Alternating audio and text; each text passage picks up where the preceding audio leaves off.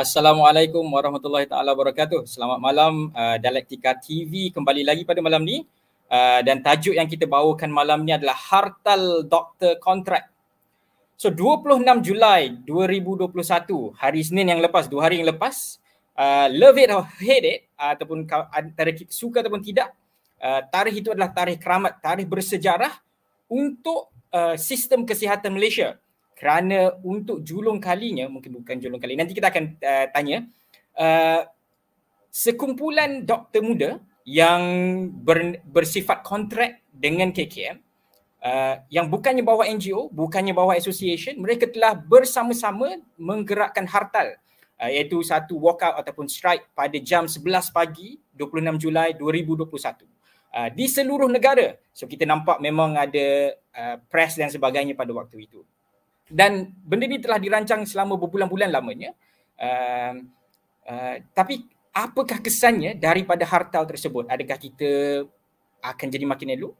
So malam ini uh, kita akan sama-sama selami isu ini bukan saja selepas hartal tapi juga bagaimana hartal tu wujud dan peranan MMA, peranan Skomos dan peranan um, uh, gabungan hartal tu sendiri. So bersama-sama kita malam ini uh, adalah Dr. Sentul Naden Subramaniam yang merupakan wakil daripada MMA. Boleh sebut eh wakil MMA Dr. Sentul?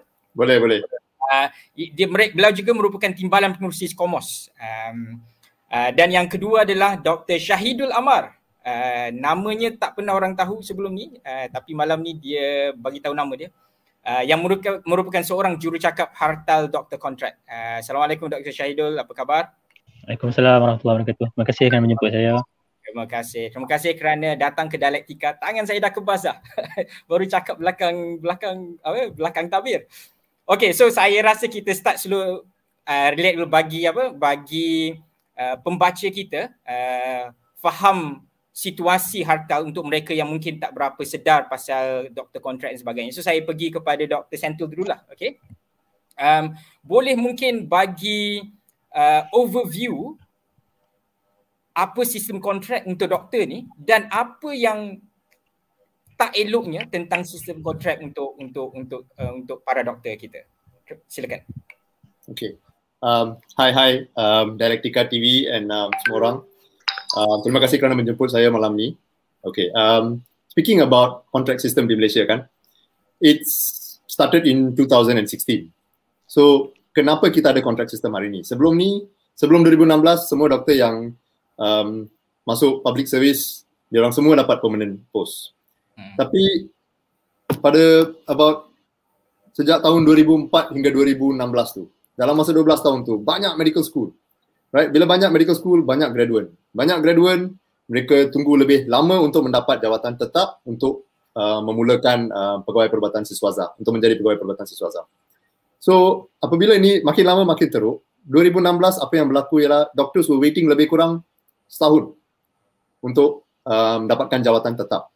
Itu satu masalah yang pada masa itu um, kerajaan fikirkan kita kena kurangkan masa ni dan senangkan proses untuk uh, mengambil mereka untuk bekerja. Itu masalah nombor satu. Yang keduanya ialah terdapat juga pegawai perubatan dalam sistem yang berjawatan tetap yang um, bukan majority is a minority tapi yang ada masalah-masalah tertentu. Contohnya tidak datang kerja ada masalah disiplin dan sebagainya. Dan um, proses untuk mengeluarkan seseorang yang berjawatan dari sistem tu sangat-sangat susah. so it's very difficult to terminate a contract. So ini merupakan masalah kedua. Dua masalah ini um, adalah sebab kita mendapat um, uh, kerajaan um, membawa sistem kontrak ini kepada sistem kesihatan kita tahun 2014. Okay, okay. Terima kasih Dr. Santil. Uh, as a follow-up question, masa 2004 hingga 2016 tu, kalau kerajaan dah tahu bahawa medical school ataupun graduan perubatan tu makin lama makin banyak dan saya baca ada 5,000, 6,000 setahun.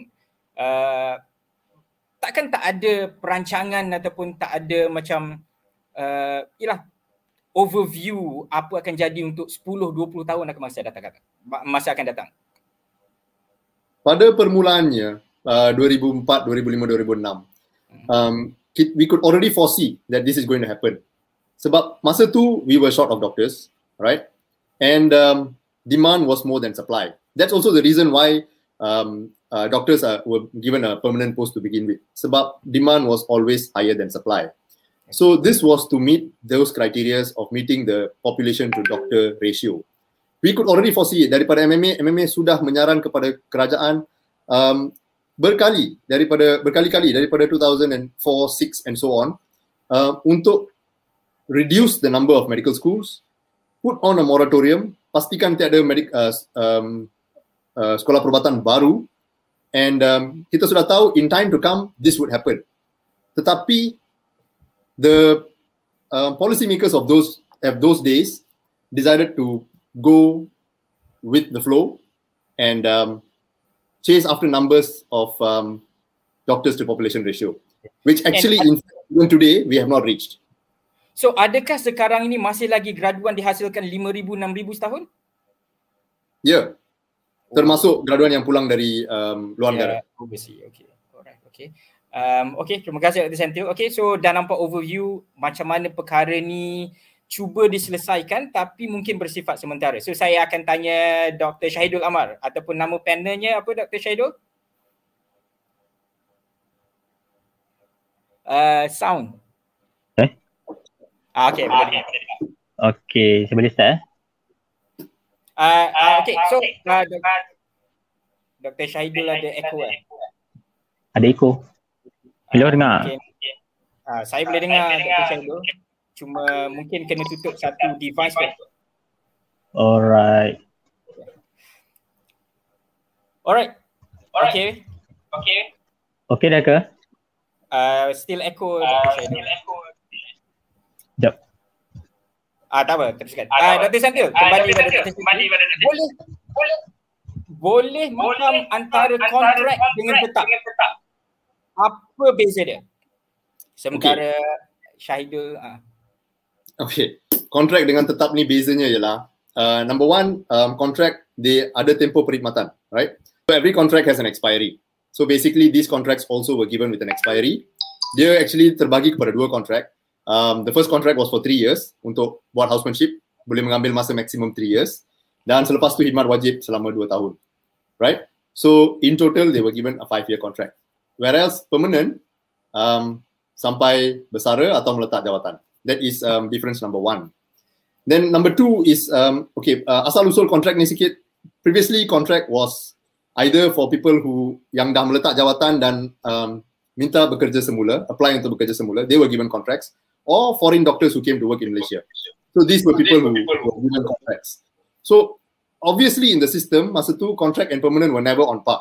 Right? Contract was always one a, a little lower than permanent for obvious reasons because contract was um, the definition of contract post was different in the past before 2016. Daripada gaji, um, kalau look at um, uh, grade yang separa, um, contract is usually ganjil and permanent is usually genap. So 43 and 44, uh, 51, 52. So kalau you look at the difference in um, pay, ada juga perbezaan, tapi it's a small difference. So I would say kalau 43 dengan 44, perbezaan gaji antara uh, take home pay is difference about 250 ringgit. Okay. Uh, difference in um, allowances, not the gaji pokok. Okay, alright. So yeah. beza dia antara beza adalah yeah. contract ada dia punya masa. The, dia. the third most important thing was oh, ada lagi. Um, our government had a, um, rules set for specialization pathways. So kita ada federal scholarship called Hadiah Latihan Persekutuan. And um, the Hadiah Latihan Persekutuan requirement state that you must be status contract to apply.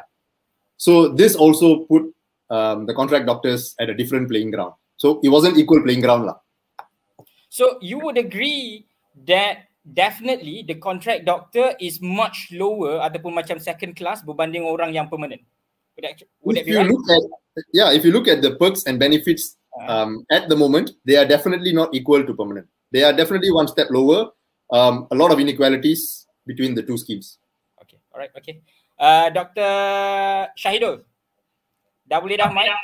Hello, dengar tak? Boleh better dengar, ke? Dengar. Better ke? Okay. Uh, better tapi mungkin saya kena tanya terus sebab tu saya berhenti cakap kot. Okey, Dr. Oh, Syahidul. Okay. Uh, dah berlaku pada 20 uh, berapa tadi? 26 Julai 2021 kan? Hari Isnin. Uh, walaupun kita sekarang post hartal, tapi mungkin sebagai antara orang yang mula-mula terlibat dengan hartal tu mungkin Dr. Syahidul nak cerita sikit background macam mana boleh terfikir nak buat hartal ni uh, dan apa yang mendorong Dr. Syahidul dan kawan-kawan untuk untuk untuk uh, buat cara ni instead of cara yang biasa kita tahu. Silakan. Okay baik. Um, Assalamualaikum warahmatullahi wabarakatuh. Selamat uh, malam semua. Salam sejahtera. Uh, saya Syahidul Ammar bin Said lah. Um, Doktor kontrak um, saya merupakan nama yang dipakai oleh uh, Umar Barokah lah. Umar Barokah tu adalah saya. Nama tu, nama Umar Barokah tu saya pakai pseudonym, pseudonym diilhamkan oleh uh, lecturer saya dululah di Egypt. Uh, saya tak tahu kenapa saya pilih nama tu, mungkin sedap kot. Okay, uh, panjang cerita sebenarnya dan sedikit sebanyak macam mana penceritaan uh, macam mana harta tu bermula dari perspektif peribadi saya sendiri dan ada kaitan juga sikit dengan MMA. Kenapa saya boleh terlibat dengan hartal secara peribadi. Okay. Mula saya cerita dulu kenapa saya gunakan pseudonym. Okay. Um, pada mulanya bila harta mula-mula bermula, so ada orang katakan uh, Dr. Mustafa Kamal, kita, kita panggil MK je. MK ni doktor private. So dia hanya nak uh, tumpang famous bawa perkara ni. So gerakan kami pada awalnya nampak tak kuat seolah-olah hanya dibawa oleh seorang doktor private. So tapi gaya MK dalam dia lead hartal ni adalah dia tak paksa orang. So dalam hartal sebenarnya ramai doktor kontrak yang ada KKM tapi tak ramai yang berani untuk reveal identity. Jadi saya uh, merupakan ex houseman bahaya sebenarnya saya baru je menjadi MO. Uh, kalau cari nama Umar Barokah dalam kan uh, sistem carian doktor tu memang tak ada nama Umar Barokah. Kalau cari Syahidul Ammar ada. MMC number saya 90447. Saya baru 4 bulan jadi MO. Cari Umar Barokah lupa tadi. Ya, yeah, ya. Yeah. Kenapa saya pakai pseudonym? Sebab uh, saya gamble lah um, bila saya memang saya nampak sistem kontrak ini sangat-sangat sistem yang broken uh, sejak Houseman lagi dan bila saya nak habis Houseman sendiri saya sendiri broken sebab sistem ni sistem yang tak sustain uh, jadi uh, okay, kita balik-balik kepada pseudonym, uh, nama pseudonym tu. Bila tak ada orang dalam harta sendiri yang berani ke hadapan dalam KKM jadi saya sendiri daripada awal sebelum masuk harta lagi sebenarnya saya dah nothing tulus sebab saya dah plan memang saya kata sistem ni kalau tak diubah saya takkan stay. Macam tu. So saya ke depan, saya yang baru setahun jagung ini, saya ke depan lah sebab uh, saya menghormati semua rakan-rakan saya yang belakang sebab memang banyak pun yang akan lose. Kalau diorang uh, tengoklah macam mana trade yang kita dapat sebelum hartal bermula, macam tu lah yang kami akan dapat kalau kami rebuild aktiviti kami. So uh, satu, saya tak takut sangat apa backlash pada saya. Saya takut saya tak boleh bawa hartal ni ke depan. Andai saya dicari oleh tata tertib atau polis, uh, mungkinlah ada polis nak cari orang cakap uh, kesatuan ni hartal kan macam teroris. Okay, fine. Jadi uh, uh, MK pun selalu busy, orang cari dia je so tak ada orang yang nak backup dia so saya ke depan dengan gamble saya menggunakan pseudonym ni supaya uh, tak dijumpai oleh KKM sendiri, uh, oleh pihak-pihak berkuasa sendiri dan berjaya. Muka saya pun orang tak kenal. Saya pakai nama Umar Barokah tu pun uh, Alhamdulillah. Jadi saya boleh teruskan gerak kerja hartal um, dengan selamat lah. Okay. Cerita je. Yang kedua adalah uh, saya memang doktor kontrak under KKM dua hari lepas. Saya berhenti pada hari hartal. Okay, saya tunjukkan ya surat notis letakkan jawatan saya. Saya bukan buat cerita. Nampak tak 26 hari bulan tujuh. Biasa kalau Biasa dah kalau berhenti, dah berhenti terus masa tu ke ataupun kena bagi notis 24 jam ke ataupun apa? Uh, saya, dia ada 2, 30 hari dengan 24 jam. Saya memang berhenti 24 jam. Okay, cerita saya berhenti ni. Ni, sorry ya, saya nak cerita pasal saya sebab ada kaitan semua. Cerita saya berhenti ni adalah kerana Uh, last on call saya minggu lepas, uh, de- uh, saya sekarang bekerja di Hospital District Hospital Sik Kedah. Uh, last on call saya, saya kena COVID sebab buat saya um, outbreak. Saya kena COVID disebabkan oleh on call dan on call pada masa itu sangatlah hell. Saya sangat letih, saya sangat burn out. Okay, itu realiti yang berlaku pada doktor kontrak. Ha, kita, kami tak dijanjikan uh, pekerjaan yang tetap tapi kami kerja bagian Arab. Satu. Okay, apabila jadi macam tu, uh, okay, um, pengarah adalah kontak semua tapi saya rasakan buat apa lagi saya stay this is time for me to leave I'm not appreciate at all itu yang saya boleh katakan so sebenarnya Keput- saya nak berhenti ter- okay apa? Keputusan tu sebelum uh, rancang buat harta ke ataupun memang baru-baru tak, ni saja? secara secara secara jujurnya saya tak plan pun nak berhenti masa hartal. Tapi sebab saya sibuk dengan hartal kami dalam kami dalam hartal team sendiri uh, ada yang on call ada yang ni. So kami saling cover each other lah. So bila saya quarantine tu saya boleh uh, alhamdulillah juga saya quarantine. Saya banyak boleh push social media push macam-macam banyak semua guideline semua tu tak terjadi sendiri. Memang kami memang kami ada ada tangan di belakang yang membuatnya. Ha guideline semua poster semua tu. Ha memang kami ada team sendiri. Then uh, saya sebab saya banyak sangat bekerja atas saya tak tak sempat nak prepare surat untuk saya berhenti sendiri. Then bila dah semua settle okay sikit authentic tu free sikit baru saya sempat buat surat saya untuk berhenti. Okay then saya nak beritahu uh, saya saya punya minat uh, saya merup, saya kalau nak katakan saya ni doktor B40 lah saya bukan orang senang.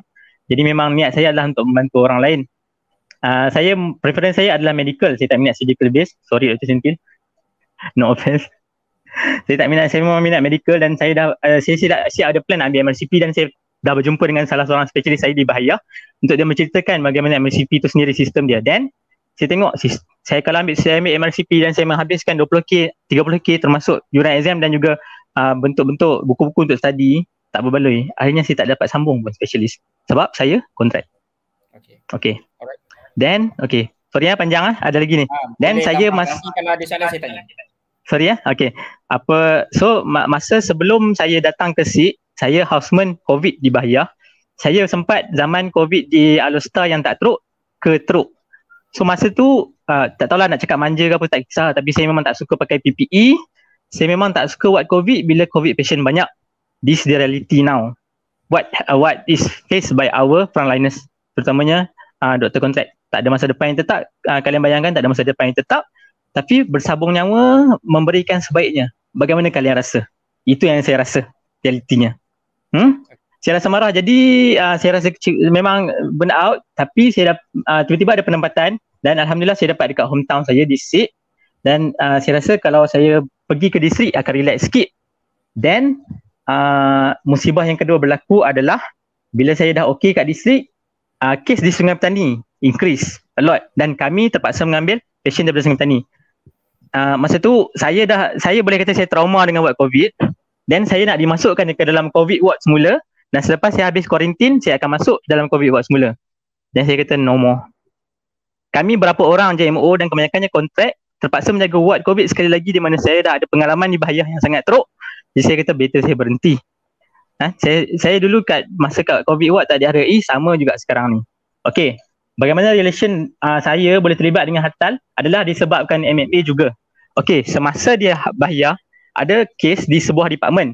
Kes yang besar iaitu sexual harassment saya memperjuangkan kes ni saya form team ada empat orang perempuan saya seorang lelaki dan saya kind of mastermind plan lah. Kami bawa semua kami pergi ke KKP kami uh, buat report polis everything dan akhirnya dipatahkan oleh orang atasan department tu sendiri. Satu je kami tak buat. Kami tak approach MMA that time. Okay tak apa. And MMA uh, ketua MMA Kedah saya tak mau sebutkan namanya ketua MMA Kedah approach kami to the last minute masa tu mangsa mangsa sexual harassment tu sudah trauma to the max. Jadi kami tak boleh kacau lagi dah. Kes sudah lama. Polis pun cakap susah sebab dia dia lambat buat report. Then tak apa. Okay. Saya consider as tim kami kalah. Uh, ah, MO tu in charge in, MO tu in charge HO dekat department tu di Bahia. Then apa denda yang dikenakan kepadanya adalah dia tak in charge houseman dah. Tapi dia still MO di situ. Okay satu. Um, saya tak saya tak katakan dia perlu berhenti apa tapi sepatutnya penyiasatan berlaku pada dia which is tak ada sebab diputuskan dipatahkan benda tu oleh orang atas. Okey tak apa. Ada kes kedua MO yang sama the very same MO do another sexual harassment, do another wrongdoing uh, kepada houseman lain. Ha? Dan masa first time tu oh saya tak approach MMA. So saya approach MMA dulu. Then saya pergi through wakil HO uh, masa tu saya houseman lagi sebab saya baru ada houseman saya through MMA dan saya approach sendiri, saya WhatsApp sendiri ketua MMA Kedah. Okay, saya explain semua, saya antara orang yang bawa kes MO tersebut uh, pada mula-mula dulu uh, dan saya ada pengalaman, saya nak tolong bersama dia. Dia cakap, okay then tak apa, nanti saya get back to you. Sampai sekarang dia tak get back to me. Saya nak bagi tahu personally, saya sangat kecewa dengan MMA kerana peristiwa itu. Okay. Dan mula-mula saya ingat ada harapan mereka mewakili suara semua doktor, Shomos, sekali houseman. Tapi tidak. Saya nampak sejak itu saya nampak MMA adalah persatuan yang populis. mereka mahukan isu-isu yang popular untuk mereka sahaja isu sexual harassment kan uh, harassment ada apa hmm, okay. tak ada tak ada bukti semua saya, okay. saya saya hapus sikit eh saya, sebelum uh-huh. saya tahu ada banyak poin nak cakap lagi uh, uh-huh. so, saya boleh nampak tadi tu seolah-olah macam Syahidul terlibat dengan dengan cara ni adalah disebabkan oleh dah dah dah dah tak percaya pada sistem yang ada untuk menyuarakan apa yang kita rasa dan juga uh, kerana trauma dengan beban kerja dan sebagainya. Boleh saya katakan gitu kan? Eh? Sikit lagi. Okey. Uh, uh, boleh tapi tak? Kalau boleh masuk terus bahagian kenapa macam mana hartal tu di di dibentuk kot uh, Syahidul. Okey, kalau kami boleh nisbahkan MK ni ibarat profesor dalam money heist.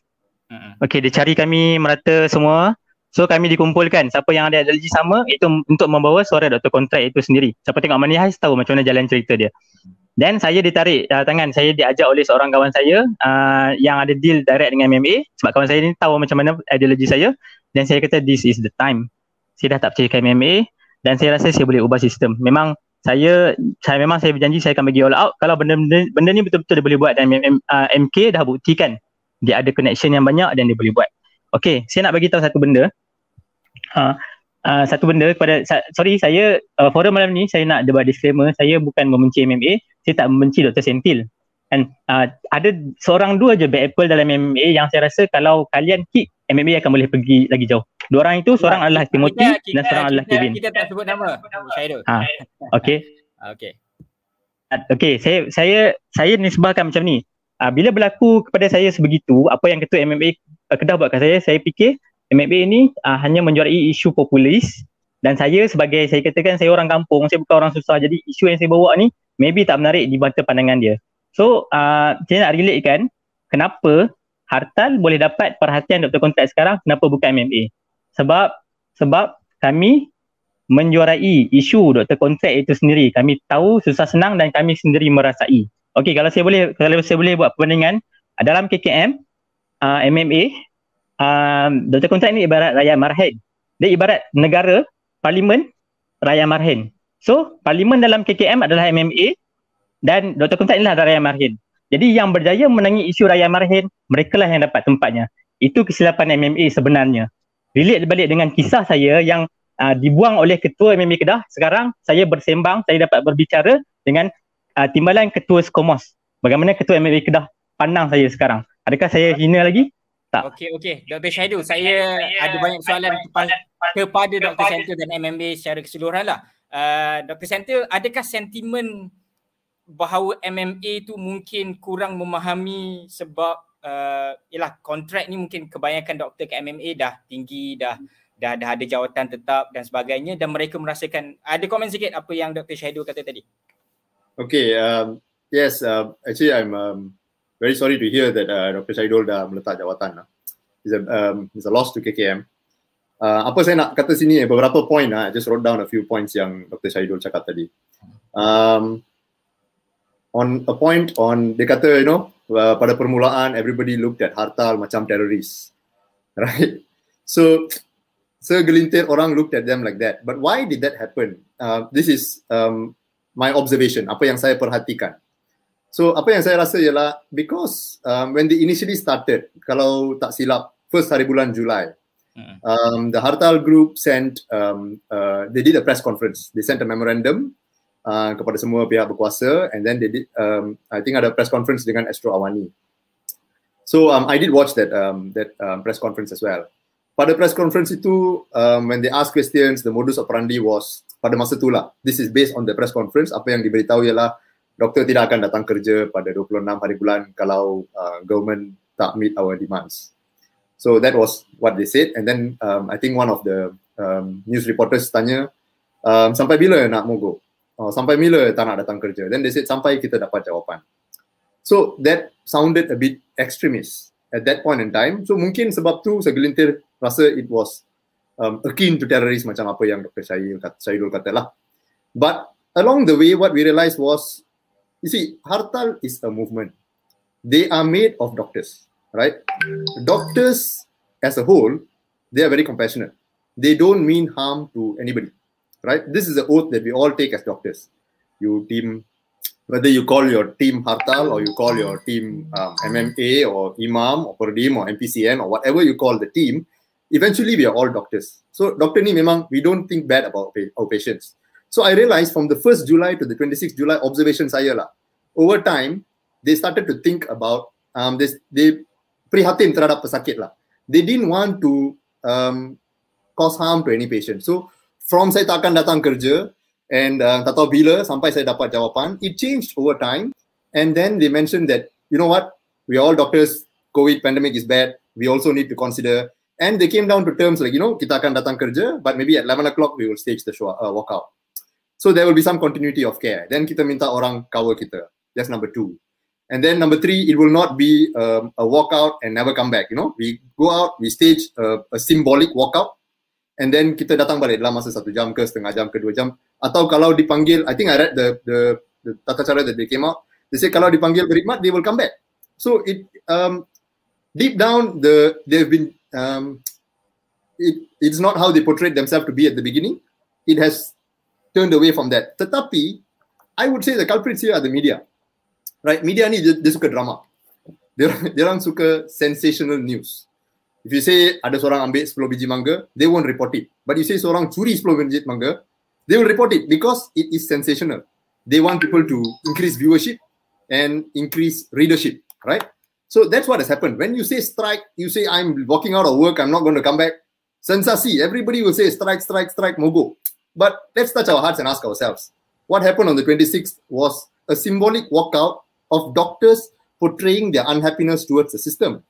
Adakah itu strike? I would say maybe a, a milder version of a strike. You know, it's not a mogo as it's supposed to be a mogo. So that's that's why the segelintir orang felt that you know it's it's against um, the law and you know so many people are going to be suffering sekali kerja tak tahu, you know, if if the government doesn't answer, how long are you all not going to be working and how many thousands are going to be take part? So that was one. Um, the second thing, I you asked me right, why why did MMA not get? Um, I mean, you asked the, the, the floor, why did MMA not get the attention that Hartal got? So basically, this this is what I'm trying to say. Um, MMA, we had our own code Black and Black Monday. I'm sure you all will know. So Black Monday was basically to increase public awareness, right? In Black Monday, the doctors wore black, went to work, they took pictures at work, they took pictures themselves, and they posted on social media. Right? So on Hartal, the 26th, what happened was doctors went to work, they wore black, just that this thing didn't happen inside the hospital, it happened outside the hospital, and they didn't take their own pictures, the media took their pictures. So kalau you look at the gist of it, pendapatnya sama. Team dia lain.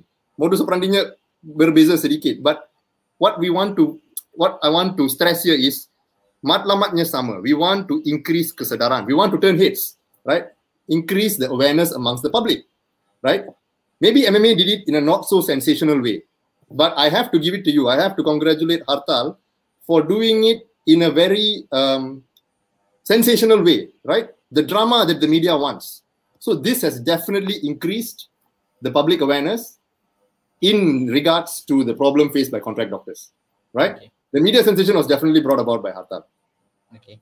Uh, there's no denying sebab yalah uh, isu ni dah lama uh, tapi dengan ada gerakan harta ni walaupun mereka tak berpersatuan uh, memang membawa banyak uh, even PM ada surat dan Dr. Adham Baba ada surat dan sebagainya.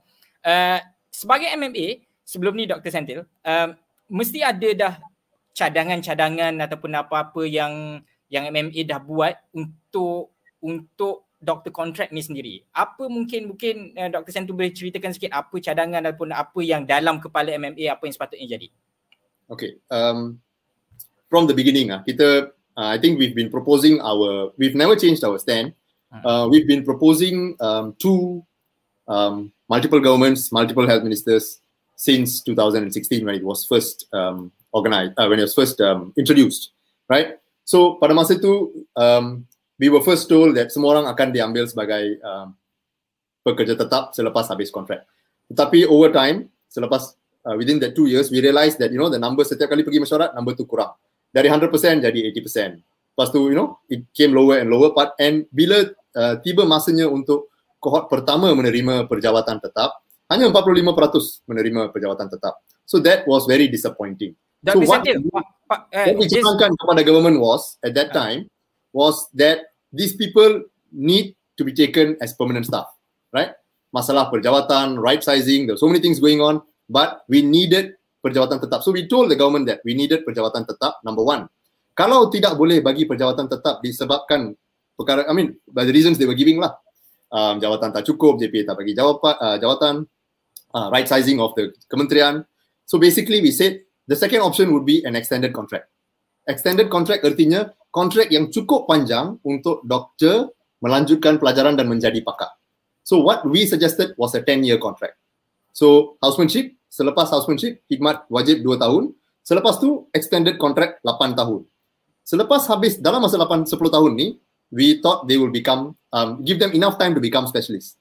So bila mereka sudah menjadi pakar and then we can absorb them as uh, permanent in the in the kementerian. Sebab jawatan pakar untuk permanent masih ada. It's the jawatan MO that's kurang. Right? So they that, that was what we suggested and that's what we've been suggesting to every um, um, um, government. And now we realize that maybe jawatan tetap berpencen is too pricey, too expensive for the government to have. So number one would be, I mean, our first option would be for all doctors to be given jawatan tetap dengan skim KWSP. And then if that doesn't work, next best option would be an extended contract. Okay. Uh, Dr. Santil, the number that you uh, uh, post just now, apa 40-50% out of the first batch yang contract. But then the data that we got from Dr. Adham Baba kan dia kata berapa 700, 300 berapa daripada 24,000 doktor contract. So I'm not which number is correct actually. Okay. So what I was mentioning is cohort pertama. So setiap tahun, every intake is called a cohort. Right? So 2017 there's a cohort, 2018 ada cohort pertama, cohort kedua, cohort ketiga. So we've got multiple cohorts. So cohort pertama, the December 2016 batch, the very pioneer batch that took up this um, contract doctor post, Okay. that batch, 45% of them were given permanent posts. The rest were contract. so But one over time, one the following cohorts, the following cohorts, the number dropped to 12%, 3%. So now we have about uh, 23,000 odd contract doctors in the system. And jumlah perjawatan tetap till date given out is 1,089. oh so you do the 1089. To date, I mean, I think recently in the last two weeks, uh, close to 500 posts were given out. Oh So, right, okay. So All that inclusive is about 1089 now. And that boils down to about 3 to 4%. And if you look at um, if you look at um, numbers like 23,000 tu, uh, Dr. Adam Baba's statement says 23,000 contract doctors. Contract doctor termasuk houseman and MO, right? So the permanent post was usually given at the end of after their housemanship. So if you just look at MO saja dalam 23,000 ni, it's only about 12 to 15,000. So if you do the math, it's still less than 10%. Alright, okay, okay, fair enough. Uh, thank you very much uh, for that clarification. So, Dr. Uh, Syahidul, uh, ada beberapa tu lah kot yang dat, uh, sebab saya pun ada tengok sekali yang masa 1 Julai hari tu, dia punya cara cadangan untuk buat uh, hartal tu memang macam uh, Dr. Sentil katalah, uh, walkout uh, seharian uh, tak datang dan sebagainya. Uh, lepas tu yang 26 ni macam lebih macam behaving ataupun lebih lebih boleh diterima uh, cara buat tu. Apa yang menyebabkan pertukaran tu ada tekanan atau ada perbincangan baru ke? Sebab kadang-kadang bila orang tengok bila berubah ni dia menunjukkan bahawa kadang-kadang orang rasa macam hmm dia tak rancang betul-betul pada awal ke ataupun macam mana? Uh, silakan. Silakan. Ya, um, boleh dengar? eh? Boleh? Okay, uh, memang awal-awal kita plan untuk Messi VL sama sehari which is kita pun tak yakin semua orang boleh buat benda tu. Then memang kita in Hartal team kita bergerak as consensus lah kolektif punya ni uh, kolektif punya voice bukan suara MK seorang MK akan discuss dengan kita semua then bila discussion demi discussion tu lah yang uh, datangnya idea dan guideline yang uh, sangat. Saya boleh katakan sangat terperinci dan uh, tersusun lah sampai orang boleh tengok oh uh, sampai ya yeah, memang awal-awal tu nampak agak radikal saya akui. Tapi masa tu kita baru establish. Um, then mm, once kita dah bincang semua dah ada dah divide team semua then after that kita susun balik semua. Um, apa lagi tadi saya nak cakap? Um, so jadilah apa yang terjadi pada 26 Julai tu. Uh, satu lagi yang saya nak cakap.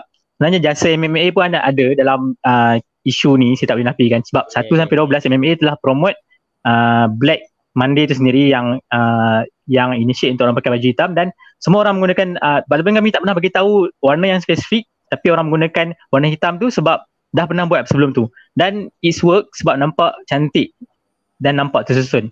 So I give credit uh, I give credit also to MMA dan uh, sebab tu saya nak katakan dalam ni saya memang tak kalau orang expect saya nak lawan dengan Dr. Sentil no saya ada few bad apple je yang tak suka dalam MMA saya sangat respect Dr. Sentil orang-orang kalau macam Dr. Sentil Dr. Diban uh, stay in MMA itu lebih good so uh, dah kita dah nampak dah macam mana So saya rasa saya sebagai backbone hartal sendiri walaupun saya bukanlah siapa-siapa tapi saya rasa saya ada semangat juga dalam hartal itu yang saya bagi kepada mereka.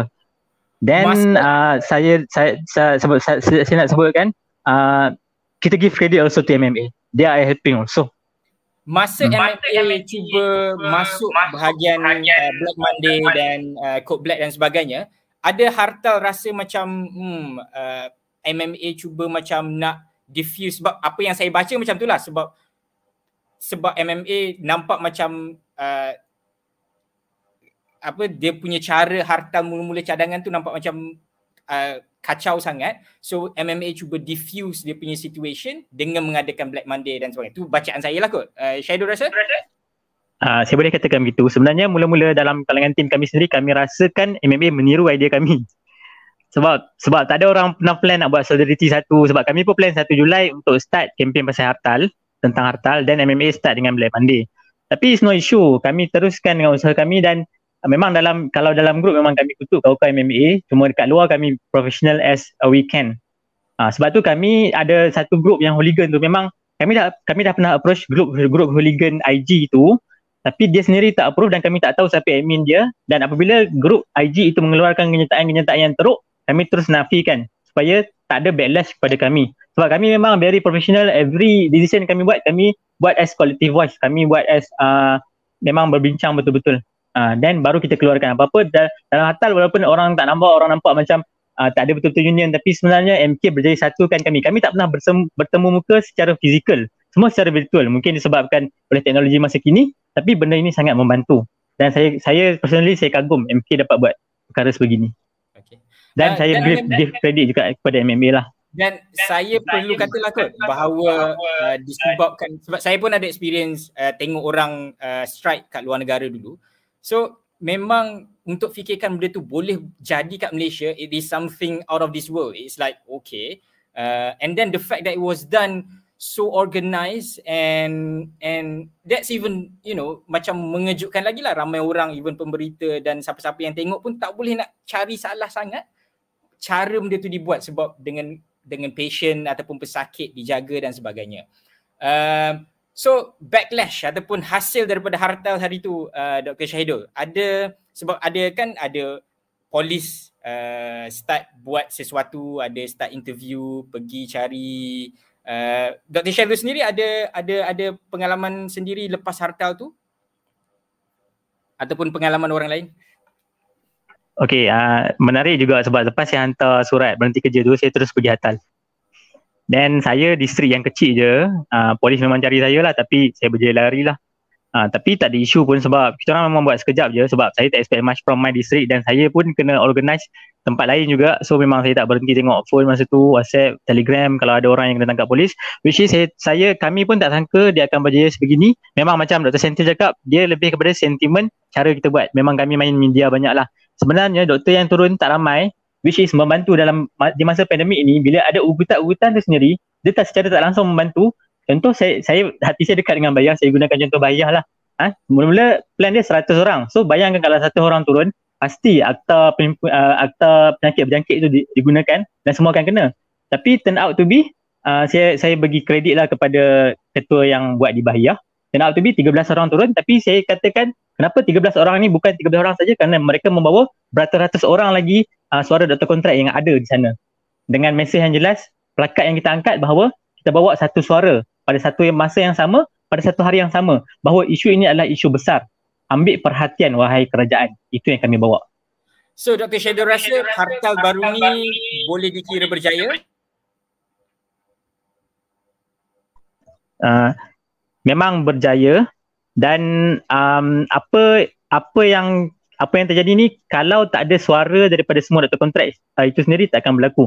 Saya rasakan benda ini semua orang rasa dah lama tapi tak ada betul-betul pencetus yang nak bawa. Jadi bila kami berjaya buat satu yang organized dan berjaya satukan hati pada satu yang masa yang sama, semua orang join. Sebab apa? Sebab semua merasai penderitaan yang sama.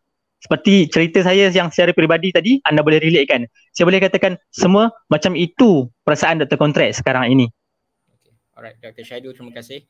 Uh, Dr. Sentil, what do you yeah. think about the hartal yang baru berlaku Monday baru ni? Dan adakah uh, Dr. Sentil rasa benda tu berjaya ataupun patutnya ramai orang lagi ke ataupun boleh faham keadaan dia dan uh, saya rasa yang penting juga adalah uh, bila menteri ataupun Dr. Adham Baba kata mereka tak akan ambil tindakan uh, kepada doktor kontrak apa pendapat Dr. Zantil? Okay, so um, we take one question at a time. Ah. Sebelum yes, tu, I was just waiting for my turn to speak. So, uh, as Dr. Saidul said just now, uh, ada beberapa benda yang I think I forgot to um, address lah. So I will address this during my um, this time as well. Um, about the sexual harassment case which you brought up to um, um, the representative in your state, and I think um, it was um, not addressed by the master too, right? Um, I I I do not know who the representative is, right? But if it is true, I will apologize on his behalf. It should not have happened, right? Uh, tak semestinya berlaku.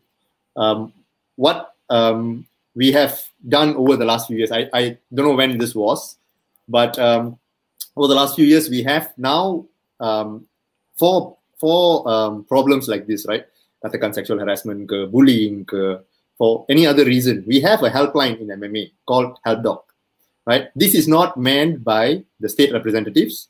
Um, it is manned by the EXCO, um, the SCOMOS EXCO, and the National EXCO, right? So we have a team that looks into this to make sure that things are not overlooked and things are addressed. So this is probably what I, I don't know whether you know it existed or not. It's called HelpDoc.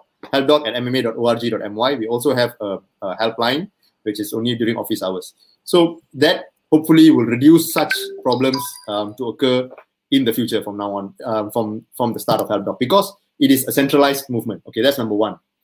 Uh, number two is about um, okay, I know, uh, I, I know uh, uh, uh, anybody in your shoes would think um, that way lah. Yang uh, orang no dah dah keluar media cakap nak buat uh, hartal um, 26 hari notice and then tiba-tiba MMA keluar cakap you know we are going to do uh, code black 12 hari and then um, black monday on 12 hari bulan. Right, but um, but let me just tell you the um, um, latar belakang sikit lah. Nak percaya tak nak percaya suka hati lah. But this is the this is the story. Okay, uh, sebenarnya Code Black ni um, was planned three years ago right? It was planned um, somewhere early 2018. Uh, tapi pada masa tu, um, of course, the elections, the government changed. So then we thought, you know, um, we've been trying so hard, tapi um, we've not been getting. Code Black was a was a um, um, Code Black and Black Monday was a last resort, right? When everything doesn't work, then we thought we'll pull it off. But then pada masa tu 2018, the government changed. Then fikiran kita pun tukar.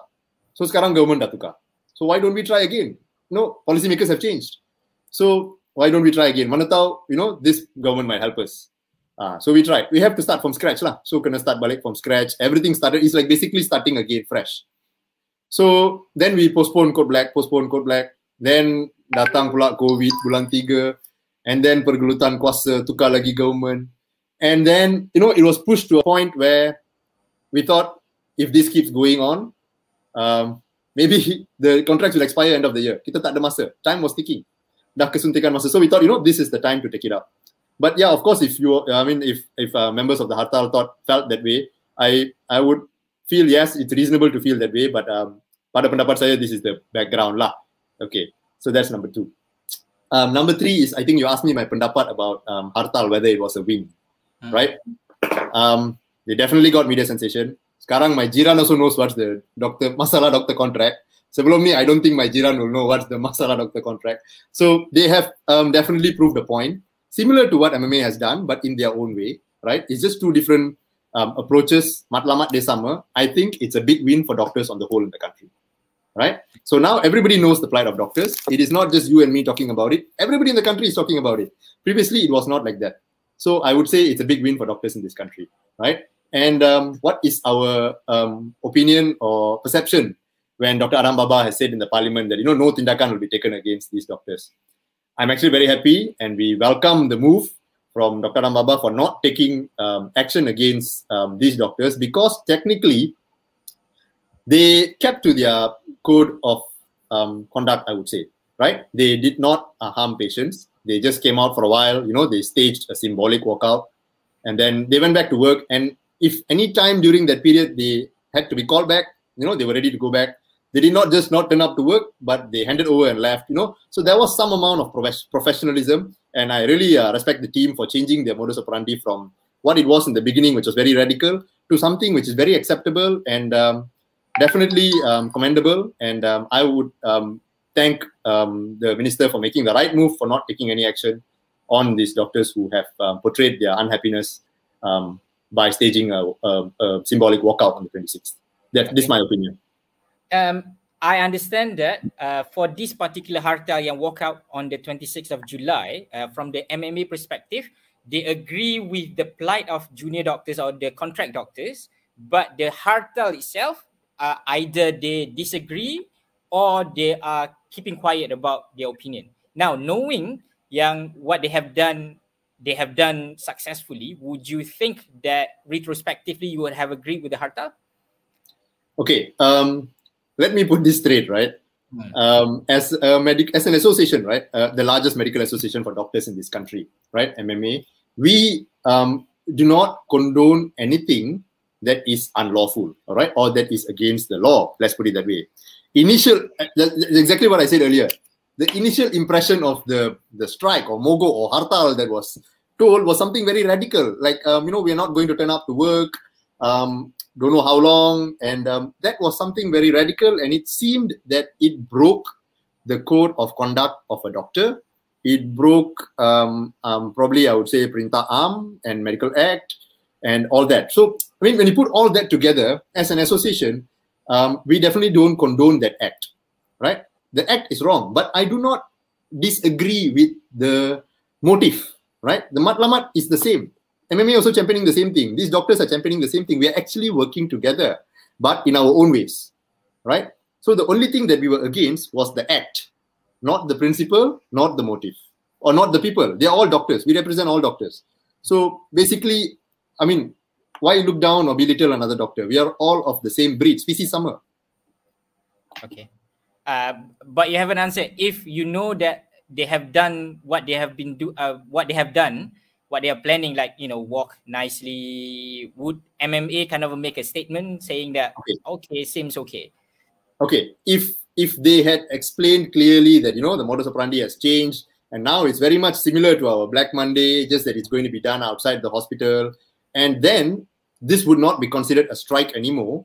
Mm. And um, whether it um, broke the law or not is, I mean, is for those who are um, to make that decision uh, whether they broke the law or not. But to me, it was very professional. And what we were against was the strike, the radical strike that was mentioned. But this is very akin to what we ourselves did. We did a Black Monday, they did another version of the similar thing, right? So, yeah, there's nothing to be against about what has uh, happened in the end. But what we were against was the initial idea that was presented and the radicality towards it and the fact that it was unlawful. But in the end of the day, it seems very much similar. Similar. So there's nothing to be uh, um, um, against it. Just that I think some some um, quarters um, feel that you know it's considered a gathering in public, and um, I, I, I hope that is resolved soon as well.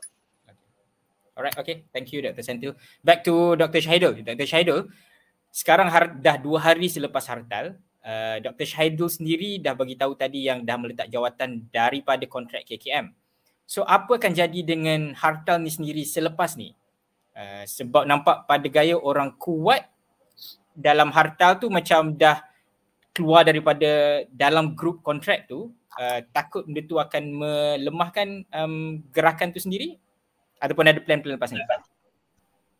Okay, um, kalau nak cerita tu timing tu lah macam kena. Saya plan nak berhenti sebelum hartal lagi. Then tiba-tiba ada hartal saya masuk into the team then saya keluar pada hari hartal macam simbolik juga. Then memang kita ada plan untuk selepas ni untuk unionize tapi saya boleh sebut secara superficial je kita ada plan. Dan kita tengah working on it. Um, then uh, kalau saya sebenarnya bukan saya seorang aja orang kuat semua orang kuat. Tapi um, dia orang bekerja di belakang tabir dan tak ada yang betul-betul uh, berani nak ke depan disebabkan akan jeopardize identiti dia orang. So saya yang memang daripada sebelum harta lagi nothing dulu saya ke depan. And then um, kita ada plan lagi selepas ni uh, macam kita cakap selagi respon kerajaan sendiri tak betul-betul kuat macam yang kita jelaskan dalam memorandum kita so kita akan teruskan. Dan uh, MMA pun boleh terus dengan on your way. Uh, kami pun akan teruskan on our way macam tu. So saya saya rasa which is this is good. Ya, kita kita kita memang betul-betul demokrasi. So ada dua persatuan yang bawa cara masing-masing dan kita last kali suara doktor kontrak ni didengari. Itu yang paling penting. Itu matlamat kita sebenarnya. Uh, Syahidul, uh, boleh Syahidul sebutkan boleh dua tuntutan yang, yang uh, doktor kontrak nak? Adalah jadikan semua, ni memorandum kita memang kita tak ubah daripada 1 Julai. Jadikan semua doktor kontrak pada penjawatan tetap. Uh, kalau tak pencim tak apa, with KW, KWSP. Dan yang kedua adalah berikan uh, kriteria yang jelas bagaimana untuk menjadi uh, kontrak dilantik menjadi tetap black and white. Sebab sampai sekarang tak ada betul-betul black and white yang katakan uh, which is kontrak menjadi tetap. Kalau ada pun okay, macam saya sendiri saya masa house, houseman tak kena stand uh, habis houseman markah saya yang houseman last kali uh, 87.5 lebih daripada 85 dan PTC lebih daripada 90 so kalau saya sepatutnya kalau saya stay saya mungkin saya boleh naik. Tapi sebab saya dah terlalu kecewa dengan sistem ni uh, saya keluar dan saya rasakan saya akan bawa all out lah harta ni sebab saya pun dah kat luar. And then dengan kerja lain lah sebab saya pun at least dah ada uh, MMC number yang penuh. So memang tu saya tak ada nothing tulus kalau saya kalau saya tak fit kalau kami tak fit uh, kalau kami tak push push untuk kerajaan fit sistem ni kerugiannya bukanlah kepada kami para doktor sahaja kepada rakyat sekali. Sebab sistem kesihatan kita memang rakyat-rakyat susah tu memang banyak depend on government. Jadi bila government buat solution yang jang, jang, sangat jangka pendek short, short, short sighted yang tak tahu macam mana dia orang boleh fikir masa 2016 tu tak ada proper plan. Dengan hospital pun tak tambah banyak. Dengan placement tak tambah uh, pejabat tetap sendiri tak tambah banyak. Saya rasa benda tu tak patut berlaku untuk sebuah kerajaan. Sistem kesihatan tu mana-mana negara pun penting. Tapi kenapa tak ditekankan oleh kerajaan takkan kami pula doktor kontrak nak kena fikir sampai nak kena buat artal kami tak nak pun buat artal ni tapi tak ada tak ada cara dah kalau tidak tak ada orang dengar suara kami. Uh, uh, Syahidul uh, yang yang, yeah? yang yang dua objektif tu tak nampak berlawanan sikit ke sebab yang pertama macam nak semua kontrak tapi yang kedua eh nak semua permanent. Yang kedua adalah siapa yang permanent untuk perlu ada kriteria yang clear kenapa mereka dipilih. Sebab kalau dah semua permanent tak perlu ada kriteria kan uh, MK sendiri mengatakan bila dalam term of bargaining tu kita bagi yang paling tinggi jadi yang lain-lain tu kita bawa ke meja perbincangan. Uh, sebab tu sebenarnya dalam MK sendiri ada tim untuk kira KWSP semua tu which is saya pun tak tahu sebab uh, saya memang saya cakap saya bukan speaker saya tak tahu saya tak saya tak banyak membaca macam MK saya ke depan sebab saya tak ada orang lain nak ke depan je. Itu je. So benda-benda macam tu saya tak sure tapi saya nak katakan bahawa uh, MK bagi tahu apa-apa kita bargain, kita bargain yang paling tinggi, nanti bawa ke meja pembincangan. Okay. Sebab uh, senang. Kalau uh, kalau kami dapat permanent, kami akan dapat perk sama macam yang permanent post. Apa-apa boleh bincang kami. Tapi sedihnya kami hantar semua memorandum kami kepada orang atasan, YBMK, uh, uh, Muhyiddin Yassin semua, tak ada yang dengari. Okay. Kalau, katakan, katakan permanent tu macam MMA kata tadi, katakan permanent tu adalah sesuatu yang mungkin sukar untuk dijalankan, adakah gerakan hartal ni bersetuju untuk macam yang MMA kata tadi extended contract yang membenarkan sebab ada dua benda yang kritikal lah kot. Satu tak boleh sambung belajar. Satu lagi adalah penjawatan tu macam tak sama dengan orang lain yang tetap. So kalau disamakan dan cuti dia ada dan ada um, ada ada peluang untuk melanjutkan pelajaran tapi masih lagi dikira kontrak adakah uh, gerakan hartal menerima uh, situasi macam tu? Perkara sebegini memang selalunya kami bincang as a team. Okay. Um, tapi apa yang dikeluarkan oleh press statement tu sendiri tak menunjukkan bahawa kontrak itu pun panjang. Jadi kita masih berteka-teki lagi sama ada kerajaan ni nak betul-betul ataupun main-main. Sebab tu bila dah jadi macam ni, kita akan push all out. Kita takkan berundur, kita takkan berganjak. Hmm? Uh, memang ada plan untuk kontrak 10 tahun semua tapi di mana? Jadi kami nak tengok kerajaan buat kerja itu. Ha, mereka adalah kerajaan yang bekerja untuk rakyat Malaysia. mereka perlu bekerja untuk rakyat Malaysia, perlu bekerja untuk kami frontliner yang juga merupakan rakyat Malaysia yang sudah ramai bayangkan berapa ramai lagi yang akan berhenti kalau perkara ini berterusan. Sejujurnya memang saya cakap moral doktor kontrak sekarang ni adalah pada tahap yang sangat rendah. Bayangkan bekerja bermati-matian tapi nanti akan dibuang seperti disposable glove. It is not acceptable at all. We are human as well. But the counter offer by the PM yang baru-baru ni yang extend tu, uh, uh, the way I read it, that's just a temporary until they have a better solution. But you don't think uh, Syahidul rasa macam benda tu tak tak tak cukup kukuh lah untuk meyakinkan kita bahawa mereka ada plan untuk jangka masa panjang. Of course sebab sebelum ni pun macam tu juga lima tahun kami diberikan janji-janji palsu. Bagaimana agaknya kami diberikan janji palsu selama lima tahun dan bila berlaku kami uh, uh, kami nak percaya lagi. Semestinya susah. Kan macam kita bercinta dah lima tahun kena tipu, kena uh, kena main, lepas tu last sekali mungkin tak kahwin kan. Ha. Tak tahulah analoginya begitulah. Jadi berkali-kali uh, diberikan janji palsu, kali ni mungkin janji palsu lagi. So kita tak tahu. Sebab tu kami push more. Kami takkan berganjak. Boy Shadow, jangan serik bercinta. Okey je. Uh, Dr. Center, uh, back to you. Um, so ada komen daripada Muhammad Ihizat Ilmi, eh Khairul Nizam, KN Azni. Dia kata MMA can set a date to discuss with Hartal to set a point of agreement collaboration. Nampak pada gaya Dr. Syahidul rasa macam selesa bergerak masing-masing. Uh, what do you think MMO, eh, MMA punya stand? Uh, patut collaborate, okay. patut... Alright. So basically, right, let's not, um, as I think I was talking to you before the show started. Hmm. See, the problem in Malaysia is doctors are so divided, right? There are so many camps. So um, Shaidul's team calls himself Hartal. Then we call ourselves MMA. There is Imam, there's Perdim, there is uh, MPCN. There is so many associations for doctors in the country. The problem with us is we are all very divided by these associations, right? So as we've always wanted to work together with all doctors in the country, right? So yes, um, sejak the last few um, um, the last few weeks, there's been a lot of kecaman, right? Saying that it, um, um, the MMA is not engaging um, uh, contract doctors enough. Yang duduk bermesyuarat semua bukan contract. Um, dan um, of course, one some of our meetings ada juga doctor contract yang attended. Then they said, no, we are making decisions for contract doctors. Padahal we um, there are no contract doctors representing themselves in the meetings that we are going. So yes, so this is something that um, I think MMA needs to look into more. It's not that we have not done it we do have our national council memang ada doctor doctor contract. Then we also have something called junior junior doctors network which is under the world medical association which mma is a member of. So we have our jdn with a lot of junior doctors in it as well.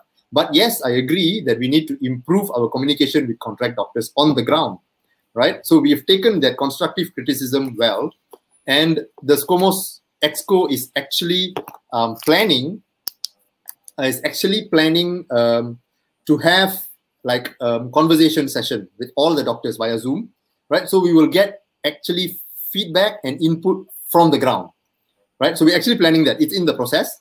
Probably by the end of the week, um, we will come up with probably macam it's like a town hall session, right? Just for us to chill out and um, actually um, reach out to these contract doctors to come and give us, tell us what your feedback is, give us constructive criticism. It is not a place that, know, kita bukan panggil untuk datang bash MMA ke, or to come and complain right? You we just want to know what are your concerns and how we can make it best for you. Because they in the end they are the end users who are going to benefit. So this is already in the process and i agree with um, the person who's commented that mma will engage will try to engage all contract doctors um, via this forum that we are planning. So this is something that a lot of people have been saying over time and um, we will definitely look into it. It's it, it's a good comment. Do they have to be the member of mma number one. And number two um, what makes MMA different? You mentioned a couple of associations just now. Uh, what makes MMA different from other association that you think MMA can brings um, can bring the voice of these doctors? Okay, um, for this forum that is being planned, they need not be members of MMA, mm-hmm. but um, they need to be contract doctors, right? So we want um, we don't want to listen to um, uh, people who are already permanent. No, we've got enough of all that we want people who are still in the service as contract doctors to come and give their opinion. So they need not be members. That answers your question number one. Uh, question number two What puts MMA um, at the bargaining table with um, the government? or what is it put it um, what is it um, different from the other associations that I mentioned? Basically, MMA is a very old organization, right? Um, and it is the largest association for doctors in this country. Ada banyak association, but if you look at membership as a registered association, MMA has the largest number of doctors registered under an association in the country. That makes us as uh, the national association representing doctors in Malaysia, and that's what brings us to the discussion table with um, the policymakers, ministry, government, and so on. And it's also because all these years, MMA has been working with government, um, asking, I mean, trying to improve the, the, the scenario on the ground, as well as um, it's, it's a symbiotic relationship. When we are not happy, we tell them we're not happy, this is what we want, and then we try to work things out. But it's it's not like um, um, like you know you, you we are trying to work to keep the relationship healthy at the same time get whatever needs to be done done this is what we've been doing all along and because of that frequent communication and contact relationship between the government mm um, ministry and us this um, has brought us to i would say the discussion table um, and also because we are the the association with the largest number of doctors in the country okay all right okay uh, muhammad izzat hilmi bertanya uh, when government announced contract doctor can proceed the master studies and eligible for HLP, how sure are we these contract doctors have the same chance to compete among the permanent doctor to get into program within the stipulated standard contract time? Uh, kalau tanya Syahidul mesti dia tak percaya lah kot.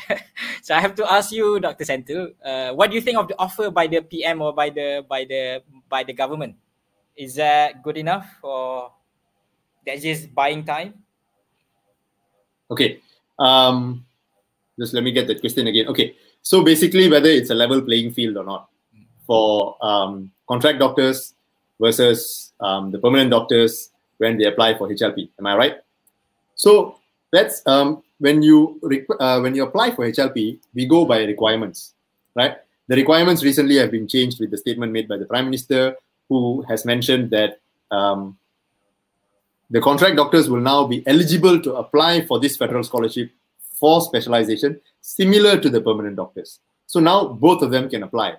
So um, I, I, I, can't talk on behalf of, uh, maybe you can tell us about um, the medical master's um, um, criteria to enter, but let me talk about the surgical master's criteria to attend. So when you put them on a level playing field and ask them to apply for masters, there is a set of criteria for surgical. Okay, I'm surgical based. So for surgical, when you want to apply for masters, tak ada parallel pathway into surgical. So when you want to apply for masters, they will ask, okay, um, it's all percentage. Like contohnya, how long have you been working, right? So you service as a uh, general surgical MO, other criteria there. Whether you have um, courses, say for example, you've attended ATLS, CRISP, NOTS, um, BLS, um, basic surgical skills, and so on. That's all marks for that. Whether you have a publication, whether it's an international publication, whether it's a local publication, semua ada marka.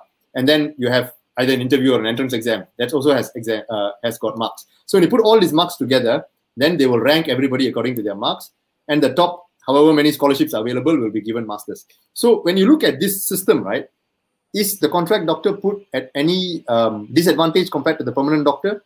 Because as contract doctors, they can attend all these courses, they can do publications, whether it's international or local, right? The only thing different here would be the maybe number of years of service, right? So but then even that, there's a blanket rule. Um, for this criteria that I mentioned, if it's one year, you get a certain number of marks. If it's two years, you get a certain number of marks. More than two years, it's all the same, right? So I would say, to a certain extent, that bias has been reduced by such criteria. Um, Dr. Hafiz, let me ask you, what about the criteria for entrance for uh, medical masters? Um, is there such a criteria? And what about the other? Uh, what about the other masters um, programs? How, yeah. how are they? I'm sure the criteria is interviews and there's exams. So currently, I think they have a MEDEX exam. Uh, but um, I think uh, without HLP can be difficult to go in. So that's what I I want to ask. Um, you know, because you can see Chu Lantan, Arvin Fauzi, Mustafa Kamal. I, say, I presume that's the Dr. Mustafa that we're talking about, right? Uh, the MK uh, Shaidul. Um, so they were uh, they said that you know we should all go for permanent. The issue of criteria should to get permanent post should not arise. Um, so they all want to go permanent. But uh, my question to Dr. Shahidul, uh, kalau kita tengok sistem luar negara, uh, yeah, Dr. MK, terima kasih. Uh, kalau kita tengok sistem luar negara, uh, macam saya kerja dulu sama ada uh, ke Ireland lah dulu, uh, masa kerja selain pada konsultan mereka bukannya permanent. Semua kontrak. Uh, tapi peluang untuk melanjutkan pelajaran peluang untuk uh, dapat same perk as orang lain dan sebagainya masih ada kat situ. Uh, mungkin sebab sistem kita dah lama permanent so akan menyebabkan orang sebut kontrak je akan jadi macam oh tak nampak uh, tak nampak uh, tak nampak macam tu. Tapi uh, it's kat negara lain memang ada sistem kontrak tu. Um, so uh, what do you think Syahidul? Kena juga permanent? Kalau nak cakap macam tu, uh, sorry lah saya tak, uh, tak tak berniat untuk menyakit hati rakan-rakan para permanent tapi kalau nak cakap macam tu yang permanent kena jadi kontrak jugalah supaya kita on the same level uh, so that semua kontrak semua get the same perk semua get the same benefit uh, tapi tak boleh buat macam tu kan uh, then sebab itulah kami kami hanya minta apa yang uh, kalau nak bagi bagi semua sama rata. That's it. Apa nak buat tapi, semua kontrak tapi yeah. Shadow the system has to change. Uh, macam mana kita nak pun kan. Katakan katakan saya tak tahu keadaan ke atas tu sama ada kontrak ataupun permanent tu susah ke macam mana. Tapi kalau dia buat sekarang kontrak dan bit by bit nanti bila semua dalam kerajaan kecuali orang dah specialist ataupun consultant yang tu je akan jadi tinggal permanent yang lain semua kontrak could the system be working like that in the future? Problemnya adalah masalahnya sekarang kami satu uh, lima tahun batch ni dah macam stagnant. So kita tak nampak pun apa-apa plan daripada kerajaan sendiri selama lima tahun ni untuk kata oh okay kita akan buat satu sistem yang boleh sustain dan nanti dia orang boleh jadi pakar. Tak ada. Apa yang kita nampak adalah mereka menghilangkan pakar daripada kerajaan itu sendiri. Ah ha, nanti dah tamat kontrak kalau kalau tak ada hartal ni betul-betul. So batch 2016 akan tamat kontrak dan semua pergi private. Yang kekal hanyalah yang permanent dan ada yang dalam kalangan permanent tak nak ambil pun specialist. So that's the problem. The difference is there kan sama-sama kerja pada satu masa tapi benefit uh, berlainan dengan tanggungjawab yang sama. Sebab itulah kami rasakan perkara ini tidak adil. Kalau nak buat, bagi ada proper plan. Ni tak ada tak nampak proper plan daripada lima tahun lepas. Bukan lima hari, bukannya lima minggu, lima tahun. Kenapa tak ada proper plan daripada kerajaan? Okay, fair enough. That's the problem. Okay. Okay. Uh, untuk siapa-siapa sama ada MK ataupun Evan Fauzi ataupun siapa-siapa yang nak masuk, uh, mungkin Dialektika boleh tayangkan nombor telefon kalau mereka nak masuk nak bercakap dalam kita punya uh, dalam kita punya Dialektika TV, uh, boleh diberikan masa untuk sedikit uh, dan kita akan uh, pancarkan uh, untuk mereka memberi pendapat. Oh, tak boleh. Okay. It's okay. I, I, other people, it's okay. You can, you can. Definitely you can. Um, okay, so kita ada lebih kurang mungkin 10 minit lagi kot. Um, Dr. Uh, Hafiz, um, yep. let me let me just um, um, add on a bit to what Dr. Shaidol said earlier. Uh, yeah, um, yes, um, MMA also wants permanent with KWSP. That is what we want. That is number one. That's it's no different. We're also asking for the same thing. We're not saying giving ex, give extended contract terus 10 tahun. Number one is definitely um, extended con- um, sorry permanent with KWSP. Okay. If that is not possible, then option number two would be extended contract. And this extended contract must be long enough, as I mentioned, 10 years, long enough to ensure they can have habis specialization, either parallel pathway ke, masters ke, and gazettement juga sekali. And then post gazettement when they're specialist, serap sebagai permanent. So in the end result, end product dia mesti permanent. So that's exactly what um, MMA is asking for as well. Okay. So just just to uh, put the point forward in case others did not know. Um, I think I think that that's fair for the future uh, uh, Syahidul uh, sementara kita mengurangkan. So ada banyak parti politik NGO ataupun mana-mana yang cuba mengambil kesempatan lah kot. Uh, mereka macam nak tunjukkan mereka jaguh juga untuk sama-sama dengan Dr. Hartal. Uh, pengalaman Syahidul? Okay, oh, kami uh, kind of isu ni lima tahun tak pernah ada orang tahu sekarang sekarang baru mak saya tahu bahawa saya adalah doktor kontrak. Dia ingat saya permanent sama ni akan sama lamanya kekal. So satu kita berjaya bawa kita berjaya fahamkan ramai publik eh, bahawa isu ni isu besar, doktor kontrak itu wujud. Yang kedua adalah kita berbangga, eh, kita rasa bertuah dan berbangga sebab dalam masa sebulan, kurang dari sebulan, suara kita berjaya sampai ke parlimen. Which is uh, never being mentioned before about contract doktor in the parliament itself. So uh, regarding parti politik mana rakyat semua tu, kami ke, kami nyatakan di sini bahawa gerakan kami kekal non partisan. Kami engage, mula-mula kami engage kerajaan sendiri. Ah, uh, Tan Sri Muhyiddin Yassin, uh, YBMK, uh, even YBMK tak nak sebut perkataan hartal pun dalam parlimen. Kenapa? Kenapa tak nak mengiktiraf? Okay, perkataan tu radikal. Tapi kami dah buktikan perkataan it can be it can be everything. Maksud dia boleh jadi kamus. Tapi apa yang kami pancarkan, apa yang kami tunjukkan pada tahun 16 Julai adalah sangat profesional. Kenapa tak nak iktiraf kami? Satu. Okay, kami nak jelaskan kami bukan kami non partisan. Siapa-siapa yang nak engage dengan kami, kita buat talk sama-sama. Even mula-mula ada orang kata macam-macam kamu buat uh, engage talk dengan Najib. Last sekali dalam talk tu kami tanya balik apa plan dia sebenarnya dia buat 2016.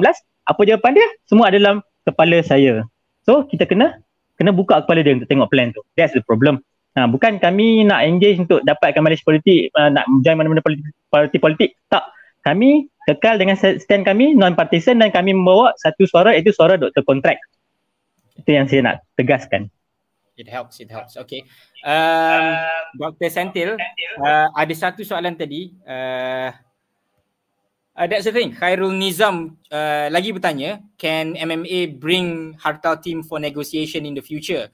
But then one of the thing I can I I can foresee is that because Hartal is not a association itself, So, what do you think? Uh, is that possibility to bring them into the table for discussion and everything? Not not within the MMA, but with the government itself as a part of the MMA uh, collaboration. Yeah. Okay. The the thing is this, as I uh, as I think you mentioned that um, hmm. they are not a registered um, entity at the moment, right? But that doesn't um, say that um, whatever uh, motives or agenda that they carry um, has no weight right? Let's put it that way. Just that they are not registered. But um, MMA per se, the association is invited to the discussion table to talk, right? So we will be representing all doctors. But I do not say that we will not bring the agenda of doctors in the country who are non-MMA members to the table. We, we did not say that we will not do that, right? Previously, maybe the public and even the people who are watching this forum thought that we were not doing it enough, right? I admit um, you may think that we were not engaging um, enough from the non-members, but we are willing to change. As I mentioned to you, that's the reason why we're coming up with this forum for members and non-members to tell us your your your needs, what you want us to bring forward, and we will bring it to the table for you. Right? So it is not that we are not willing to listen. We are willing to listen. So please, please do attend and please do tell us. We will take whatever um, collectively we will collate whatever we've um, gathered during that forum and we will bring it to the discussion table right? So th- that is from mma to everybody who's watching. Okay thank you. So i think uh, we are finishing. Um, i think uh, for this final part i will ask each panel untuk membuat rumusan kot. Um, apa harapan apa seterusnya dan plan mungkin selama dua minit setiap orang? Uh, saya mulakan dengan uh, Dr. Syahidul Dipersilakan. Rumusan tu, rumusan tu jelaslah. Uh, tapi saya lebih kepada saya nak buat penghargaan. Uh, banyaklah. So saya harap cukup ada minit ni penghargaan. First pada tim hartal saya yang bertungkus lumus dengan on call semua tapi you guys made it. You guys start it and we made it together. We start from scratch, we start from nothing to something. Okay, yang kedua saya nak bagi kredit kepada ketua uh, yang bawa hartal di Bahia, Iqbal dan juga Lu Chiaming. Ha, saya mention sendiri which is uh, mula-mula macam tak jadi dan mereka dapat bawa. So saya berikan kredit kepada mereka, respect kepada mereka dan yang ketiga uh, saya nak berikan kredit kepada semua doktor kontrak sendiri sebab kita berjaya bawa satu suara yang sama dan akhirnya suara kita didengari di parlimen. Okey, yang keempat uh, saya nak mention NGO persatuan yang engage dengan kami uh, menyokong kami tanpa mereka suara kami takkan pergi jauh. Dua individu saya nak mention yang yang menyokong kami daripada kami tak ada apa. Zikri Rahman daripada Malaysia Muda dan juga Nadia Khan, Indohan. Mereka ini menyokong kami daripada mula. Nadia Khan dulu bekas doktor sekarang dia penulis buku. Ha, dia faham apa isu ini daripada awal mereka berdua. Okey yang seterusnya saya, saya nak uh, tekankan kepada orang awam yang dah faham. Terima kasih kerana menyapa kami, menyokong kami dan uh, doakan supaya gerakan ini tak berhenti di sini. Memang kita ada plan untuk buat union dan jadi registered union. Tapi saya tak boleh disclose more. Dan saya nak katakan tentang isu yang saya buat mula-mula tadi, MO MO itu masih ada di Bahia, MO yang sexual predator itu dan saya kata shame on you, you use politik to be instilled in Bahia. Shame on the department also yang cover up you for that wrongdoing. Dan saya nak katakan kepada ketua MMA, uh, ketua MMA Kedah yang dulu ignore saya, sekarang saya dapat bawa suara hartan ke parlimen which is uh, you tak dapat settlekan uh, sexual harassment punya isu di Bahia. Sekecil-kecil Bahia itu, you tak dapat settlekan. So uh, dengan tak adanya reply WhatsApp daripada you tu saya merasakan you look down on me as a houseman at that time. So I think uh, Kedah should change the leader of MMA Kedah. Thank you. Alright, thank you very much Dr. Shahidul. Much can be said. So Dr. Santil. Okay. Um, last few words is it? Yeah, last few words, two minutes. Yeah. Okay. Oh, you Um, still have plenty to say. I don't know. I, we I, can- I don't can talk backdoor later on. Other, other, I don't know. A lot of questions being posed to MMA on the social media. You know, social media is a really double Oh, oh, social media MMA. Okay, I did not see. Yeah, I mean, uh, there's a lot of questions there, and um, I, I, I, I follow it. I don't have the time to sit and reply or anything of that sort. Okay. But um, yeah, so if you ask me to sum up, I would um, say um, we have come a long way, right? Um, from where we were many, many years ago to where we are today, right? A lot of people need to be um, thanked for um, why we have come here, right? All the previous um, presidents of MMA, president, uh, previous EXCO members of MMA, previous SCOMOS EXCO, SCOMOS presidents, national working councils, members of MMA who supported us, and everybody who supported us, right? So from where we were in 2016 and where we are now, definitely there is um, a small progress, right? Definitely it's a small progress. A bit slow, yes, I admit, but there is progress. That's number one. Number two, um, recently, um, we have to thank Hartal team for the media sensation that they brought up that everybody is now aware of the doctor's problem, right? This is um, the drama and media sensation that I would say um, we did not achieve in the last five years, but that popularity, sensationalism by the media uh, has definitely been achieved um, recently, right? So kudos to you all. And um, last but not least, I would like to um, tell all the people who are watching, um, the doctors who are sacrificing themselves at the front lines, taking care of COVID patients, now with the numbers going up. Um, yes, I think as a nation, it's not just doctors, healthcare workers supporting this agenda of us wanting a fair and um, um, sustainable um, career pathway and uh, um, uh, employment system for doctors in this country, but it should be the support from the entire country. Every citizen should support us to get this to fruition. Why do I say so? Because this is going to basically um, affect everybody in the country, right? Say if we don't um, get this through and we don't have enough specialists in the next 10 years to come, the one that will suffer is definitely the public. So I hope the public will support us on this move. And I hope all doctors can unite together. We need all doctors to be united. We are very divided. That's our biggest problem. Right? So if everybody can unite together, contract doctors, please come for the forum, tell us your problems, and um, we, we will engage you all, right? So we need doctors to be united. We need the public to support us. And hopefully, in time to come, we won't be moving backwards, but we will be moving forwards, right? Hopefully, the district hospital Bapaka will have a lot of paka. Like, you know, Dr. Hafiz, yourself, nephrologist. I think not every state in Malaysia has a nephrologist yet.